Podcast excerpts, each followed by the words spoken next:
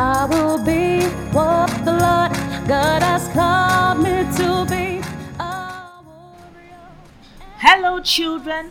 Welcome to our special edition of Bible Stories with Auntie Mercy.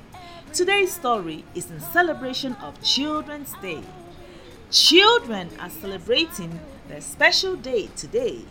But do you know that there are many children all over the world who are not in school or who do not have a roof over their heads? Some sleep in makeshift tents or live in refugee camps because they have fled their own country either because of war or famine or one other problem or the other. Let us remember this one today by sharing this special prayer. Heavenly Father, we thank you for all the children all over the world who may be affected negatively by one issue or the other. As we mark and celebrate Children's Day, remember them in your love and wrap your arms around them. For in Jesus' mighty name we have prayed. Amen. Children, are you excited to hear your special story? I am excited too. Once upon a time, many millions of years ago, there was a great king who had seven children. His children comprised of the female gender, which are the girls, and the male gender, which are the boys. The king loved his children so much that he gave them all very special and unique names. From the oldest to the youngest, their names were Asia, Africa, North America, South America, Antarctica, Europe, and Australia. This king was well respected and honored in his kingdom. He was a great king indeed. The king had a great vision for the future. He foreknew that his children would spread all over the world, with each becoming great and mighty in their own right. Asia gave birth to 50 children. Africa, the second child, will go on to have 54 children. North America and South America each had 23 and 12 children respectively. Antarctica had no child. His other siblings loved to call him Big Chill because he just loved chilling around the kingdom. Europe did go on to have 51 children, whilst the youngest, Australia, had 14 children. As they grew, their father had taught them about the seven mountains, which he said must be divinely protected from those who might want to use it for their selfish ways. These mountains were known as the great mountains of government, religion, business, family, education, arts and entertainment, and media. Each child decided to take up a particular mountain and ensure that it succeeded and thrived in their hands. As young adults, it was time to begin to leave home one after the other to find their respective fortunes in life. The king was very proud to see how they had all grown under his stewardship. He had taught them well and hoped they all remembered the moral values and godly wisdom he impacted upon whilst they all lived in the kingdom. As each child left home, he would give the child an envelope only to be opened anytime they felt homesick or found themselves in a very challenging situation.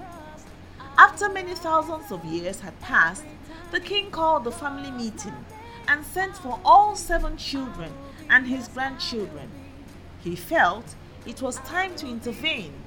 There had been reports that they were not thriving and many things were going wrong in their lives. He suspected that they had forgotten about the envelope that each of them carried, should they ever be in distress. On the day of the meeting in the kingdom, they all sat in the special garden. Memories of how they used to run around and play with one another flooded their minds. Oh, how they had missed home. As they began to narrate their challenges to their father, the king, he asked each person to bring out their envelopes and read it aloud, one after the other.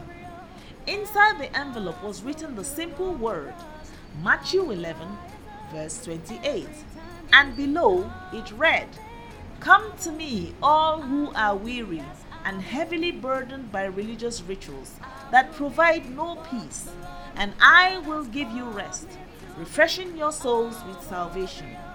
The seven children began to laugh as they showed their own children what was written on the paper. This explained why they had struggled so much in raising them and making little impact in the world. The grandchildren, now having more understanding from their grandfather the king, made a promise to carry on the wishes of the king with regards to the seven mountains, to make sure that he thrived and made the world a better place for all to live in.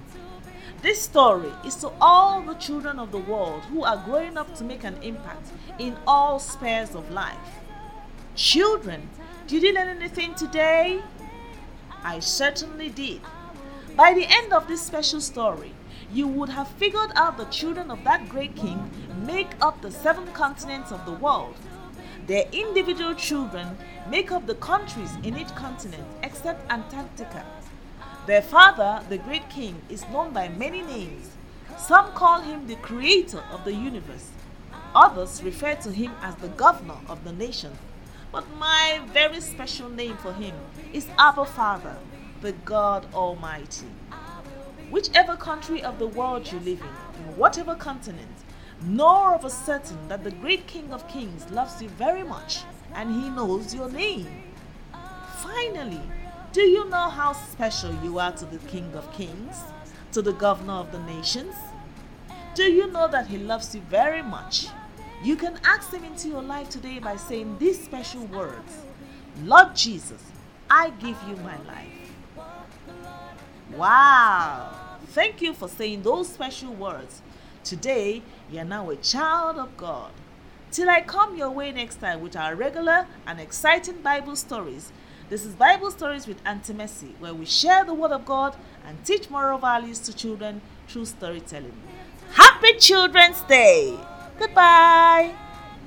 Soldier of the cross, I will rise up every time he calls my name, I will be, I will be, yes, I will be.